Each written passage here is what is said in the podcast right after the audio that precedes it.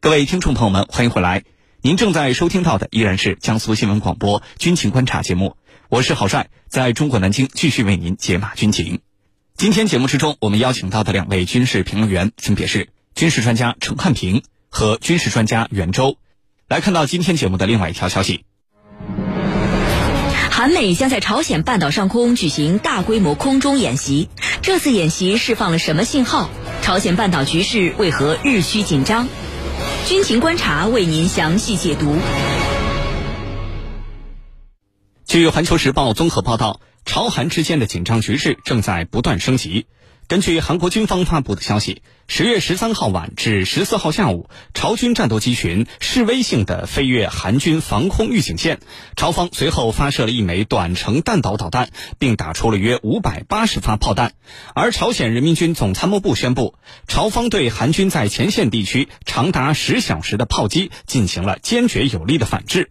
对于双方的行动，朝韩互相指责对方挑衅，让外界看不到紧张局势得到缓解的前景。此外呢，韩国空军10月18号表示，将于10月31号至11月4号的朝鲜半岛上空举行韩美联合空中演习，届时将会有约250架韩美军机参加。那么韩美的这次空中联合演习释放了什么样的信号？朝鲜半岛局势为何会日趋紧张呢？接下来我们一起来关注。袁教授，首先呢，请您为我们介绍一下最近一段时间朝韩双方分别有哪些值得关注的军事动作。朝韩双方呢互相指责说对方在挑衅，那么这到底是怎么一回事呢？好的，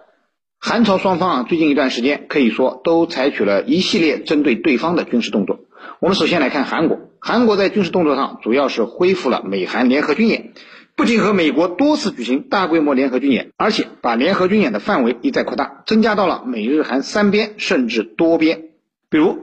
8月底，美韩时隔5年之后重启了已知自由卫士大型联合军演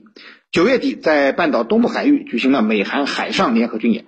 本月的7号到8号又在半岛东部海域举行美韩海上联合机动演习。根据韩联社的报道，本月底美韩还将实施大规模联合空中演习。韩美日之间6月份，三国空中力量在阿拉斯加举行了拜登政府上台以来的首次联合军演，8月初在夏威夷举行的太平洋龙22军演，9月和10月初又相继举行了联合反潜反导演习，其中反潜系列演习呢是5年来首次举行。此外，韩国还参加了在澳大利亚举行的有17个国家参加的漆黑2022联合军演。除了军演，本月韩国更是5年来首次对朝实施了单边制裁。韩国的军事行动必然会引发朝鲜的反弹。为了反制韩国的军事行动，朝鲜也进行了相应的军事威慑，明显加快了导弹发射的频率，目前已经至少进行了40多次的发射，从9月底至今更是密集试射导弹。最近一次是在上周五，韩方称朝鲜向东部海域发射了一枚短程弹道导弹，并实施了炮击，共发射了170多发炮弹。同时韩方还称朝鲜出动了10余架战机抵近了朝韩分界线，这也是2017年来首次。韩军也紧急出动了 F-35A 战机进行反制。而为了回应美韩联合军演，朝鲜领导人金正恩自9月25日至10月9日期间指导朝鲜军队进行了多项军事行动，视察了朝鲜人民军战术核武器运用部队，先后进行了多次弹道导弹的发射。至于说双方都指责对方是挑衅，我觉得这个有点像先有蛋还是先有鸡的问题，难以解释了。半岛的症结在于朝鲜方面的安全关切没有得到解决，更在于美国不断拱火半岛局势。与其在究竟是谁挑衅谁的问题上纠缠不清，还不如正视引发半岛危机的问题本质，通过对话协商均衡解决彼此的关切，而不是相互升级军事行动。或许这才是解决半岛问题、实现东北亚和平的解决之道。主持人，好，谢谢袁教授。朝韩之间的紧张局势不断升级，那么到底是哪些方面的原因导致了现在的这个局面？美国有没有在幕后推波助澜呢？对于这方面的问题，请程教授为我们分析一下。好的，其实说起半岛局势给我们中国的这个军迷们留下的印象是什么？时不时的出现紧张的态势，但是最近一段时间以来出现的紧张的这个态势是前所未有的。其实我们可以简单的对比一下目前执政的尹锡悦和此前执政的文在寅。那么文在寅执政的时期，半岛局势没有现在如此这般的紧张，而现在呢，在尹锡悦政府上台仅仅几个月，局势就出现了巨大的变化。那么不能不说，这是代表韩国保守势力的尹锡悦政府在上台之后调整了文在寅时期这个协调缓和半岛局势的外交政策，并且呢把北方的邻国就是朝鲜直接定义为敌人啊，这个定义啊可以说是里程碑式的变化。过去呢，文在寅是推进半岛和解和平缓和局势，的确做到了，但现在你直接把对方定义为敌人，那围绕着这个定位你肯定会有一系列的举动，对吧？这是第一。第二呢，这个尹锡悦政府在不断的刻意加强和美国的同盟关系，而且要一个劲儿的要往美日韩三边军事同盟这个领域去靠拢。你比如说这个今年的8月9月，韩美两军集结上万人举行了以之自由护盾的军演，这个规模呀可以说是2018年以来两国之间最大规模的联合军演。而美国呢，在此前5年美韩之间都没有举行这样大规模的军演，而这5年恰恰是文在寅政府时期。咱们就可以对比了，这一切都发生在现任的尹锡悦政府时期。那文在寅政府时期呢，就是尽可能的避免朝鲜半岛出现局势的升级，而现在的尹锡悦恰恰相反，你既然把对方定义为敌人，那么这个敌人也会有一系列的举动。所以最近啊，这个在短短的十几天的时间里头，朝鲜进行了7次导弹试射啊，因为你把我定义为敌人，我不能不有所防备，我不能不强化我的军备，因此半岛局势瞬间进一步紧张起来。那么还有一点，就是在如何处理萨德的问题上，那么韩国方面也有一个明确的表态，就是萨德我还要进一步推进。但是在文在寅政府时期，它有3个步啊，围绕萨德有3个步。那你现在你说你要进一步推进，这就会使得中韩关系进一步倒退，从原有的基础上倒退。那么现在有一个问题，就是美国有没有从中啊，这个从背后施加影响。我的观点非常明确，就是美国100%从中施加了影响，包括尹锡悦得以上台也是美国从背后所做的文章，就是美国通过他控制的媒体、控制的舆论，大幅度的这个散布对这个原来的执政党的不满，来刻意扶持韩国的这种保守派势力啊，尹锡悦政府，使得尹锡悦呢能够脱颖而出。尹锡悦他没有任何政治资历，没有从政过，就像特朗普一样，是一个政治素人。那么之所以能到这个位置，我想离不开里面的暗箱操作，就是通过舆论的导向刻意的去引导，使得他这个最终成为韩国的总统。他一上来以后投头报礼啊，你知道我为你做了什么，你都该怎么去回报我，那就是刻意去制造半岛局势的紧张。而半岛局势的紧张对谁最不利呢？当然是对我们中国，因为我们中国希望跟所有的邻国和平相处，希望我们的周边局势安全稳定，但有人就不希望稳定，就希望把这种这个局势的紧张升级乃至于破局，要把它外溢到我们的身上，这符合美国的战略利益。所以我们可以看出来，美国肯定从中扮演了不光彩的角色，但是老百姓是看得最清楚的。韩国的民众对尹锡悦政府所给予的支持是日益下滑，这个民调支持已经跌到了上任以来的最低点，也许这能说明问题。主持人。好，谢谢程教授。韩美将在朝鲜半岛上空举行大规模空中演习，这次演习释放了什么信号？朝鲜半岛局势为何日趋紧张？军情观察正在解读。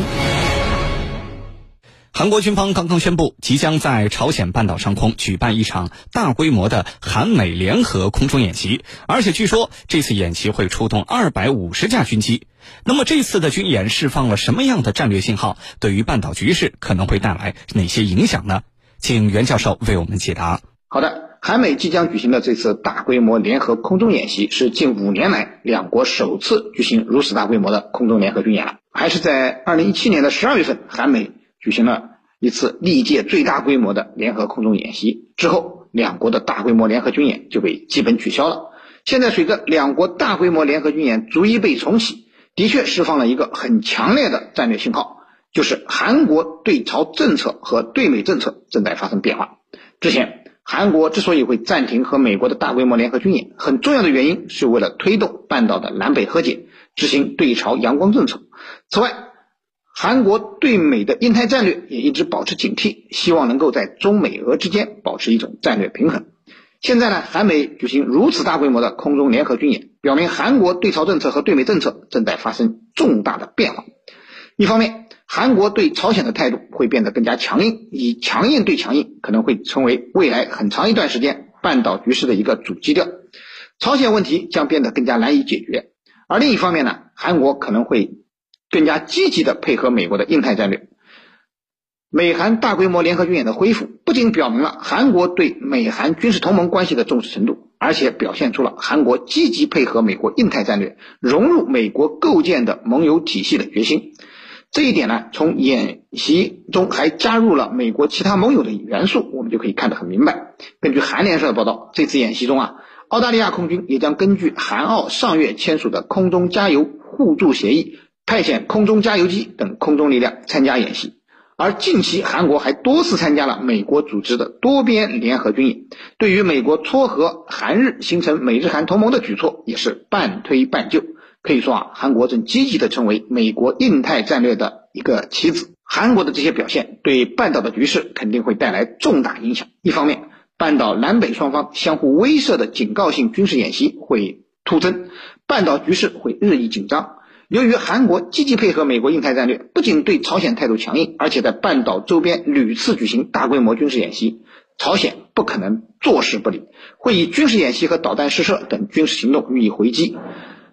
半岛局势会在双方相互威慑的行动中被不断推高，甚至不排除会发生严重军事对峙甚至冲突的事件。而另一方面呢，由于韩国态度的转变，给域外势力介入朝鲜问题有了可乘之机，半岛局势会因此变得更加复杂。那么拱火朝鲜半岛，让朝鲜成为第二个乌克兰，可能已经成为了美国当前一个重要的战略谋划。我们也可以清楚地看到，近年来美国对韩国发展军力是大力支持，不仅出售武器，而且转让了很多先进军事技术。不仅如此，美国还把日本、澳大利亚等盟友也拉进了韩国的联合军演之中。搞乱半岛局势，引发新的危机的企图已经很明显了。在这种情况下，韩国重启和美国的大规模空中联合军演，只会让半岛的局势变得更加复杂。主持人，好，谢谢袁教授的分析。军迷时间。军情观察现重磅推出了全新互动单元军迷时间，您想了解哪些新型的武器装备？您最关心的军事热点是什么？您对当前的国际局势有哪些自己的看法？请尽情留言提问，我们会邀请军事大 V 来为您答疑解惑。参与互动的方式非常简单，请关注江苏新闻广播的官方微信号，点击菜单栏的收听互动大蓝鲸 Live， 然后在军情观察的话题帖当中给我们留言。那么有军迷朋友提问说，如何看待朝鲜半岛局势接下来的走向？在短期之内能够看到缓和的迹象和可能吗？对于这方面的问题，程教授您怎么看？好的，对于未来半岛局势的走向该如何去预判，如何去分析预测，我觉得这个韩国自从尹锡悦政府上台以来，他在对北、对美、对日，还有对我、对华这些关系方面都有微妙的变化。那么这些变化会不会产生一个变量，使得未来尹锡悦政府调整哪怕是微调它的对外政策，包括半岛的政策？我的观点也很明确，会有一定幅度的调整，但是这个幅度不会很大，因为它是代表的韩国保守派势力，不可能有保守派一夜之间变成开明派，这是不可能的，也是不现实的，因为它代表的是它背后的集团利益，